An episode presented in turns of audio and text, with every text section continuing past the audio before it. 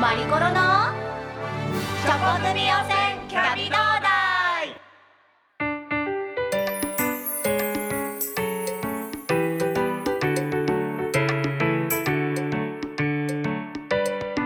ちょっと早い、もしくはもう過ぎてるメリークリスマス、ひゃっほ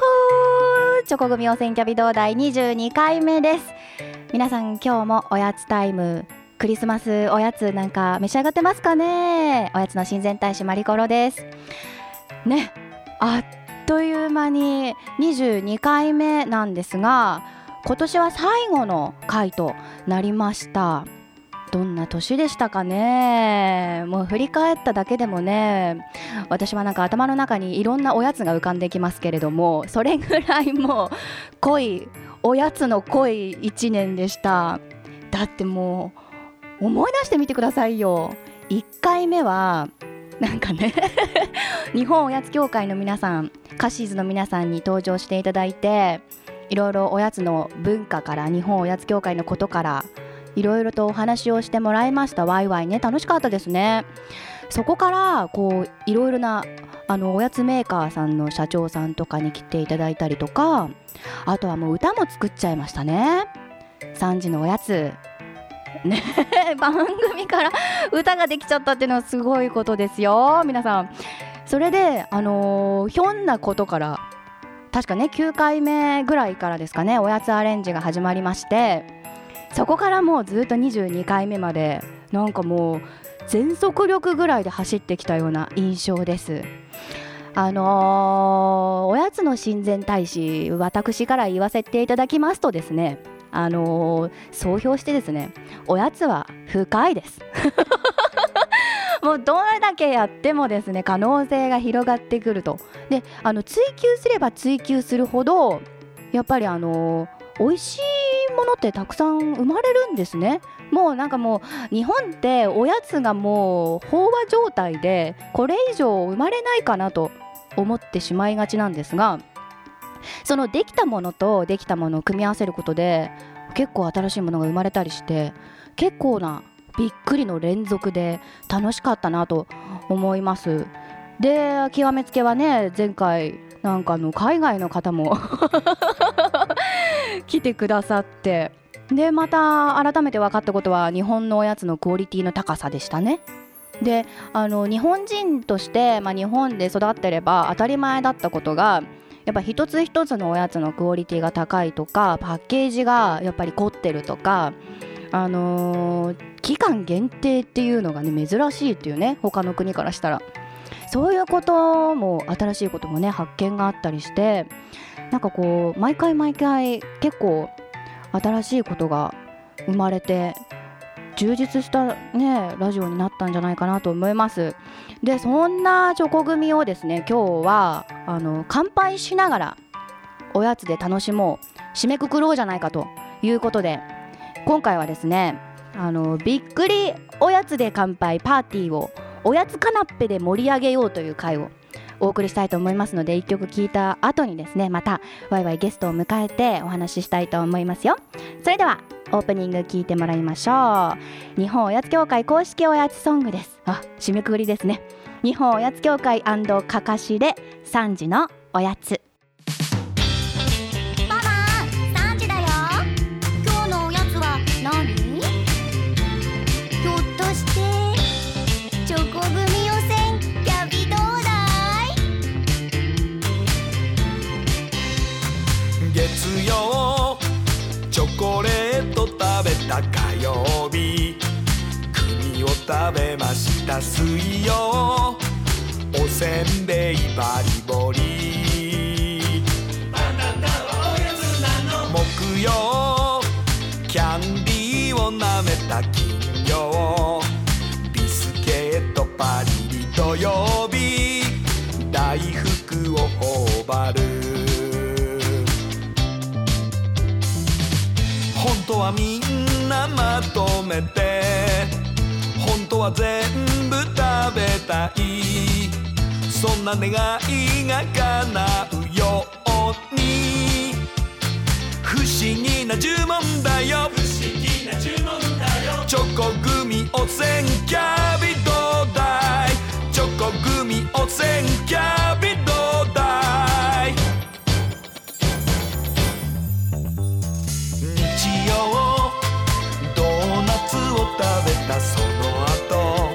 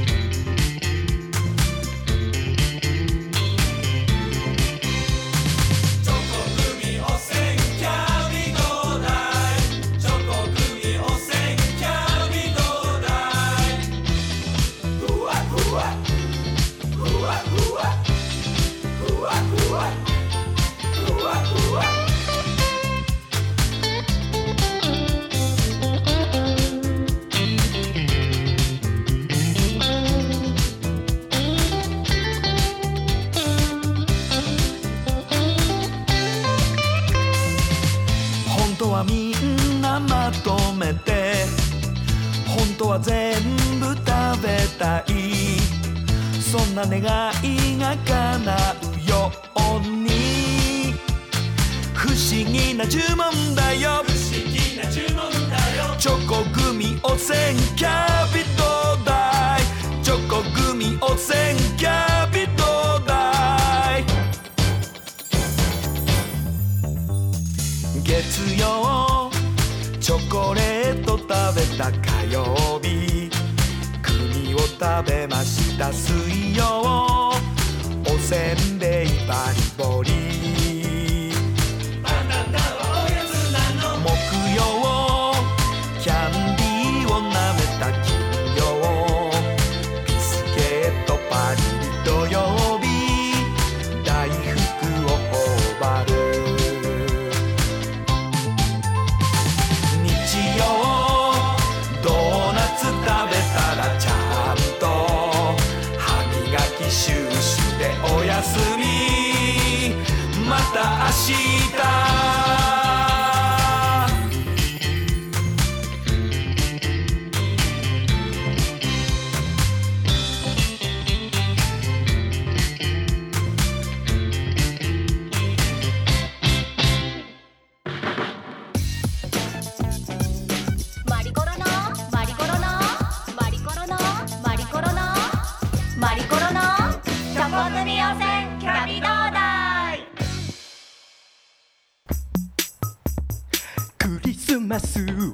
苦しみますおいらは独身貴族だよ Hey クリスマスは苦しみます今年も一人で卓球ださあ私を見た見ないでさあいやいやいや王子王子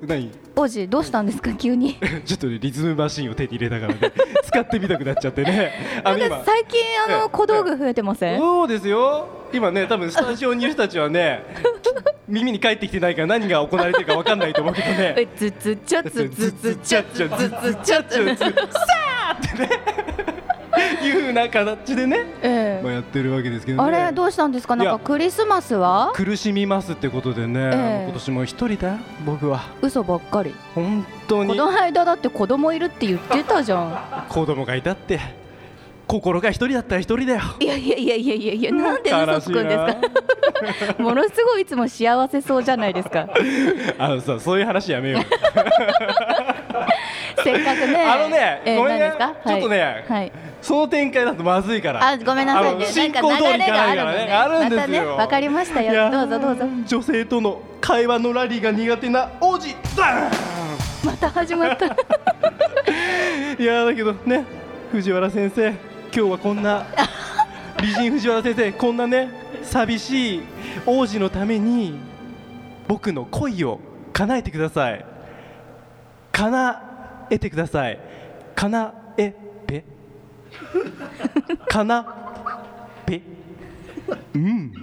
おやつかなぺぷー怖い怖い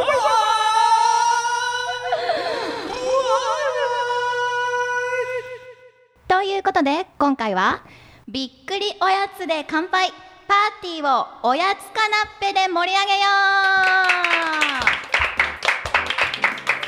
うはい、今回も素敵なゲストをお迎えしております。自己紹介お願いします。はい、秋田県は大仙市からやってまいりました、田舎っぺのカナッペ博士太郎ですよろしくお願いしますいや、ほとんどもうずっと東京でしょ。そうですね人生の半分以上はもう、はい、今日はね、カナッペだけに田舎っぺということ で, で、はいはい、よろしくお願いします。あのカナッペって今おっしゃいましたけど、はい、まあ、そもそもどういう意味なんですかこれ。これはですね、フランス語なんですけども、はいはいはい、フランスから始まったんですけど、あの椅子の背もたれがある椅子、ソファーみたいなやつ、えー、これをフランスでカナッペっていうらしいんですよ。あ、そうなんですか、はい、じゃあ椅子っていう意味なんですか。そうですそうです。うん、なのでこう上に乗せたりして食べるじゃないですか、はい、なのでそれがまあ人が座っているみたいな。あ、でカナッペの下の台座っていうんですかね、椅子っていう感じの食べ物なんですよね、うんうん、へえ。でもね、あの、はい、本当に最近はパーティーも、はい、特にじゅうにがつですし、そうですね、結構ホームパーティーとかクリスマスパーティーとか開く方多くなりましたよね、随分、はい、いや本当そうですよ、うん、いつから日本人はこんな、ね、パ, パーリーとか、えー、パーリーとか言うようになったんだっていう話ですよあれ、あの博士は、はい、パーリーは僕も一人暮らしなので、ええ、一人パーリーですねやっぱりお一人様パーリーな感じで。あ、じゃあもう今日はあのたくさんレシピを学んで、はい、お一人様パーリーを楽しんでもらいたいと思いますが、はい、寂しくなるだけさあ今日もね、楽しくなるようなレシピを考えてくださいました。ご紹介しましょう。日本おやつ協会所属の料理研究家でおやつ芸人の藤原夏子さんです。よろしくお願いします。よろしくお願いします。さあ今回もおやつカナッペレシピをね考えてくださいました。藤原先生はパーリーの方はどうですか。パーリー、私の方もあのホームパーティーの方よくやります。あ、さすがで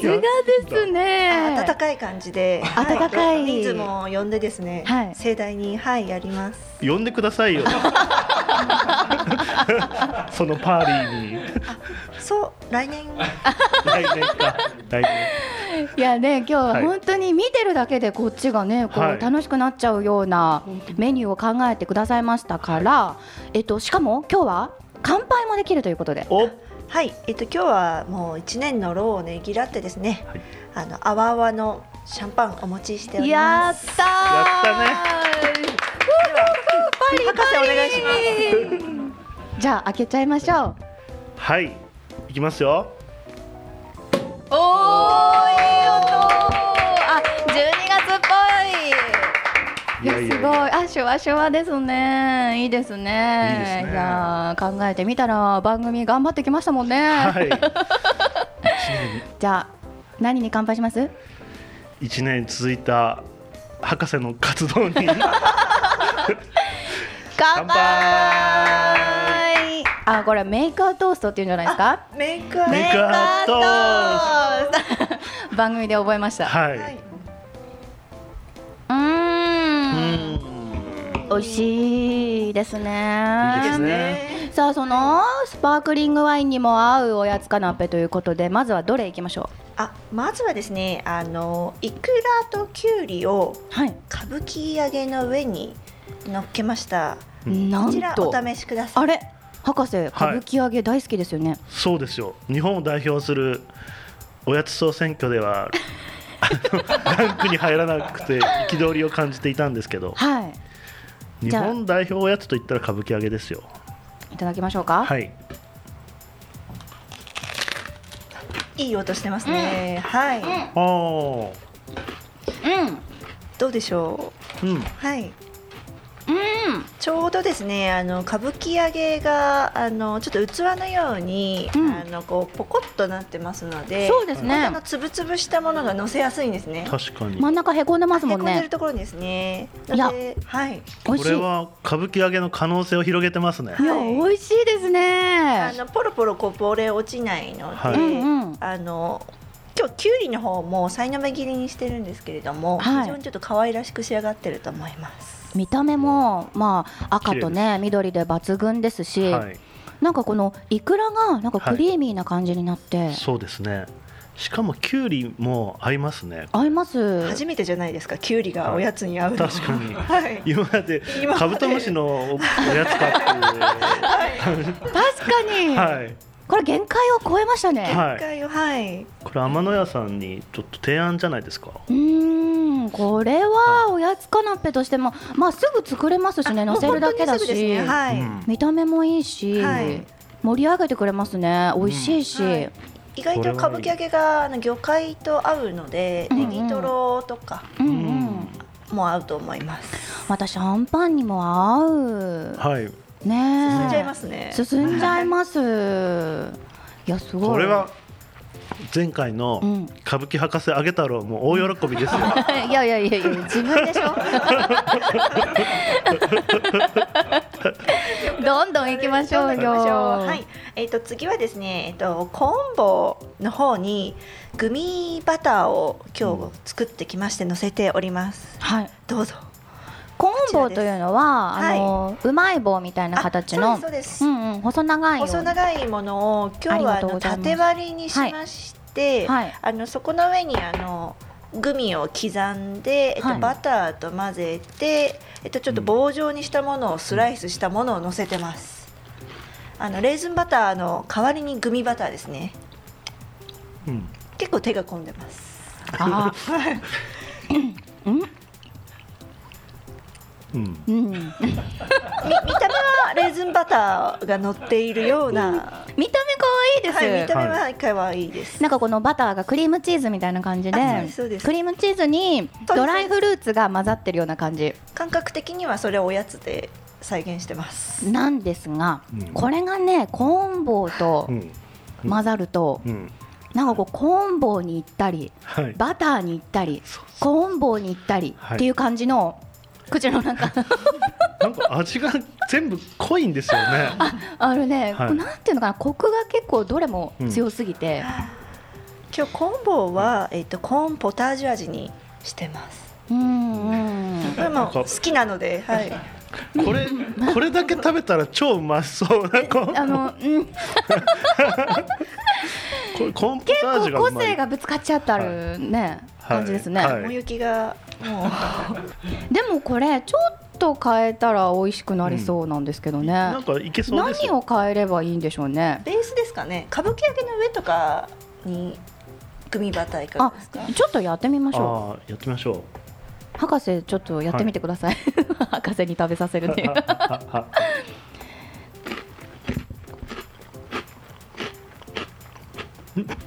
あ、これ面白いですけど、はい、さっき味がぶつかってるって言ったじゃないですか、はい、味がなくなるんですよ。えー、なんで歌舞伎揚げお互いがお互いの特徴を打ち消し合うというベストパートナーですね、これは。え、ベストパートナーの方に行きます？いえはい、個性がなくなりました。あ、味がなくなるんだ、はい、不思議。あ、で後味にグミだけが残るので、はい、うーん、これはこれあれなんですかね、あのバター以外はダメなんですかね。あ、クリームチーズだともうちょっとこう、うん、甘い感じになると思います。あ、はい、私これクリームチーズに変えたらいいんじゃないかと思ったんですよね。あー、そうですね、うんうん、コーン棒にも合いそうですね、クリームチーズ、うんうんうん、ちょっとネクストということで、はい、ネクストということで、はい、じゃあ次、はい、行かさせていただきます、はい、えーと、次のあのさん品目はですね、チーズおかきの上にいろんなフルーツゼリーを乗せてます。これはね、見た目ポップで、うん、カラフルで可愛いですけども、今日はメロン味、パイン味、ぶどう味のさん種類になります。カラフルなたこ焼きみたいな。そうですね、ちょっとプルプルいってるんですけど、うん、ミニカップ入りの一口サイズのですねちょうど大きさぴったりなので、すごいなんか、はい、あの子供の時に、はい、あのおもちゃの指輪をつけたみたいな、あ、はい、そのぐらいなんか透明感があってキラキラで綺麗。そうですね、うん、斬新。でもこれは一口ですかね、はい、ちょっとこれは い,、はい、いただきます。ま、マヨネーズもご用意したんですけど上にいかがですか。大丈夫です、はい、じ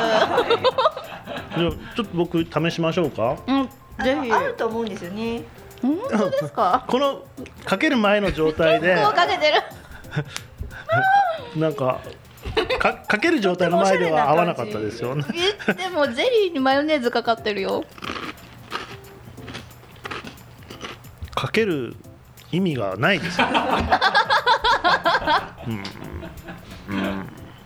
見た目は綺麗ですね。これはなぜそのチーズおかけにゼリーを乗せたんですか？あのチーズの上によくフルーツを乗せたオードブルをお家ではよく作るんですよ。へー、はい、ど, どんなフルーツですか？あのメロンとかパパイヤとか、はい、マンゴーとかあと干しぶどうとか、うん、でそれちょっとお菓子でとチーズおかき、そういうことなんですね、はい、でチーズおかきと、まあ、フルーツフルーツゼリーみたいな。あのー、ゼリーが水っぽいんですよ。そうですね。これがだからなんとかでもまあゼリーを変えちゃうと元も子もない、はいはい、今一つ気になったんですけど、あ、どうぞ。今の話の中で、はい、なんでマヨネーズになったのかって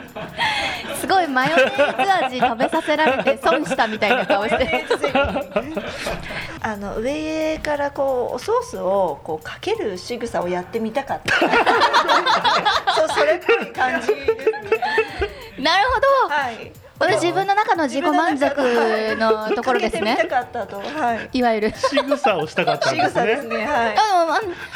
じでしたもんね、はい、確かにね、はい、かける仕草はね、はい、味としてはちょっと、はい、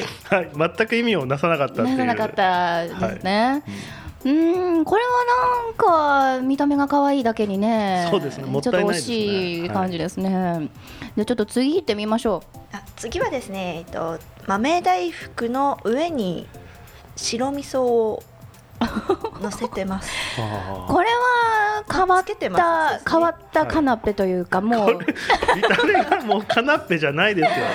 よ大福ですよね、はい、そもそもね、なんかこう大福を切って、うん、余り物として、うん、皿にまとめて何かと置いちゃった時に、うん、こうくっついちゃったみたいな、他の食べ物が、うん、まず見た目が良くないっていう大福は今日は、えーと、よん等分十字にカットしてます。あんこ部分に白味噌を小さじにぶんのいち程度のせてますそこ綿密にする必要ありますん、ただなしではないですね。はい、なんかはい、違和感ないっていうかあのものすごい塩味の濃い塩大福っていう感じ。そうですね、こういう商品があっても、うん、別に味に違和感はないですね、うん、あのスタイルとしては新しいカナッペ。そうですね、まあ、よくあの地方によってですね、お雑白味噌 の, あのお雑煮にあの大福あんこあんこ大福を入れる地方の郷土料理があって、うん、実際にあるんですね、はい、それをちょっとこうカナッペフィンガーフードに再現した感じになります。で本来であればお上品な感じのカナッペかなと思います。例えば、まあ、お抹茶と一緒に出てくるとか。あ、もう本当にお雑煮ですね。あ、お雑煮で、はい、お汁粉感覚というか雑煮で、はいはい、うーん、西日本の方では出てきますね。うーん、まあ味は、ね、違和感ないですね。うんうんうん、えーと、藤原先生、これでラインナップは？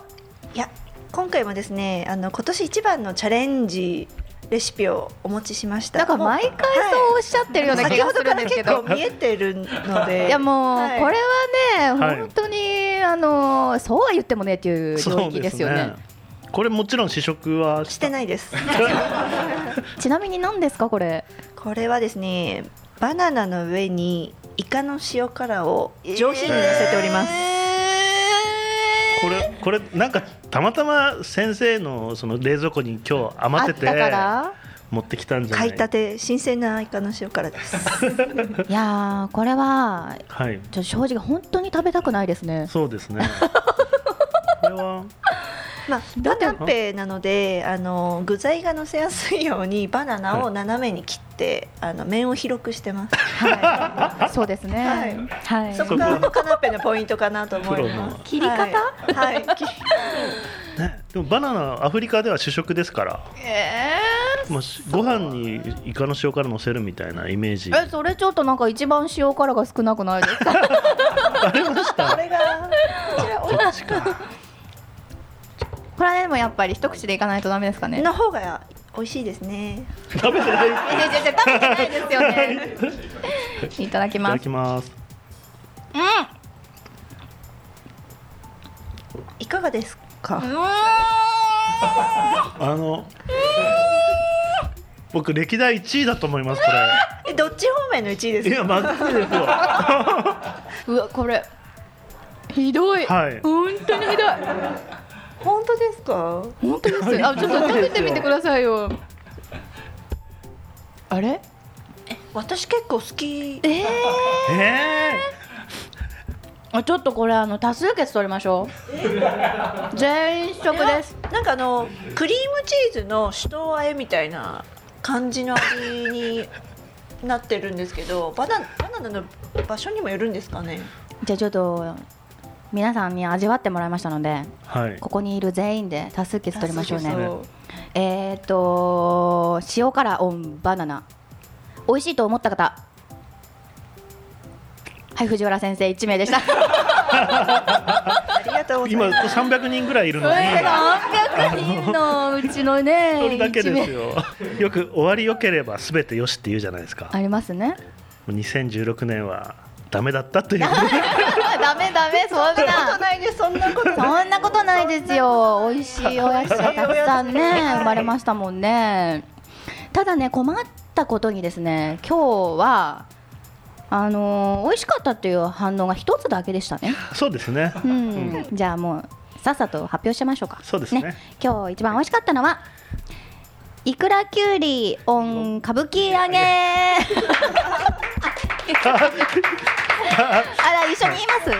いや大丈夫です大丈夫です全然まとまってないじゃないですか。博士の手にまだ歌舞伎揚げと先ほどの豆大福が残っていつもね、はい、結構食欲旺盛なのにね、はい、そうですね残りましたね、はい、今日は、うん、いやいろいろね試してきましたけれども、はい、盛り上がったんだか盛り上がらなかったんだかよくわからないパーティーで終わったという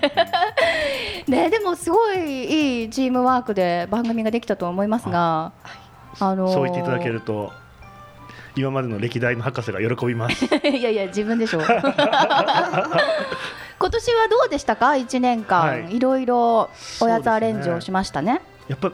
だいいっかいめが僕の中では強烈に印象に残ってて、あ、はいはい、チョコレートファウンテン、あ、はい、あの時のサバ味噌とチョコレートのベストマッチが、うん、もうそれからも年中会う人たんびに行ってますからね。サバ味噌にはチョコレートですよってその割に広まってないですね。まだまだ影響力が足りなくて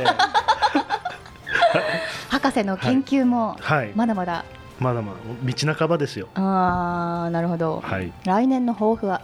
来年はさらに歌舞伎揚げにフューチャーして、ええ、歌舞伎揚げを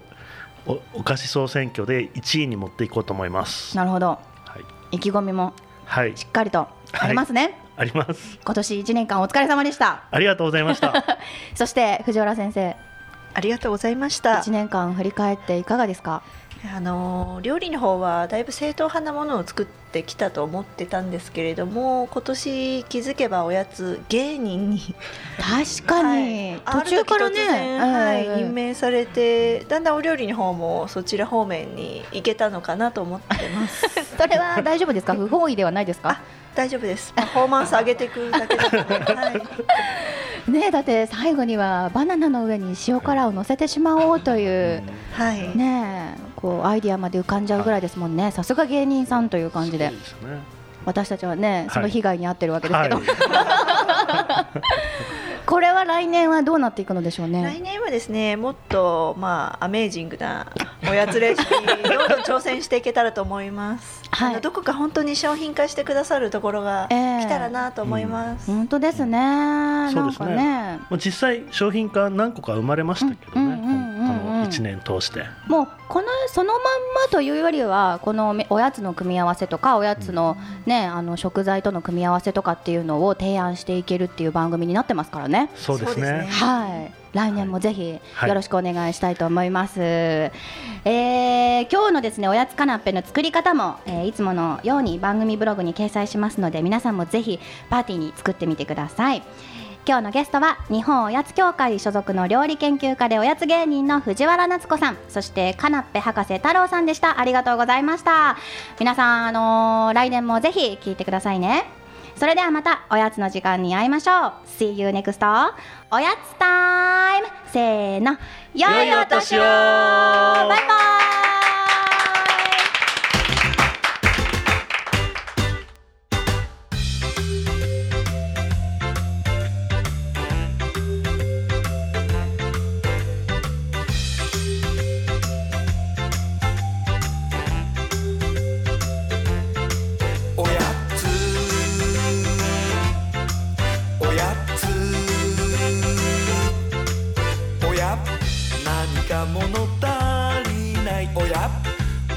少しだけ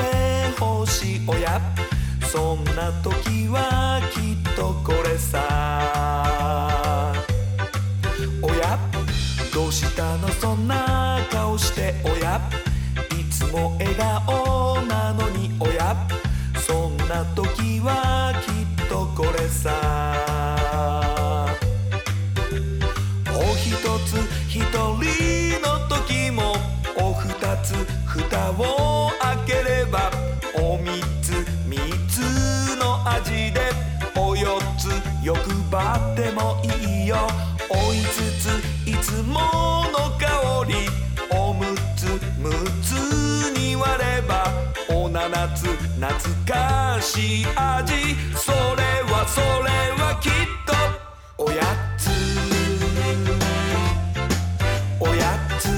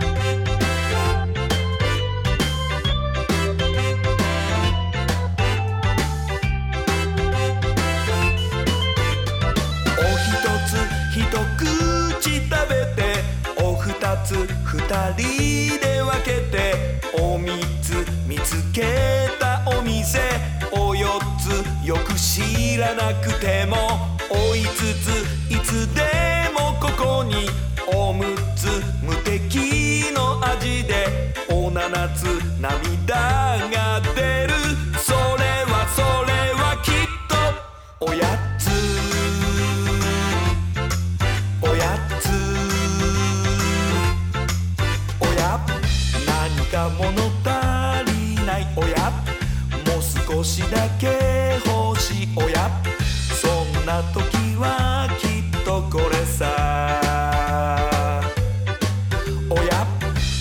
たのそんな顔して、おやいつも笑顔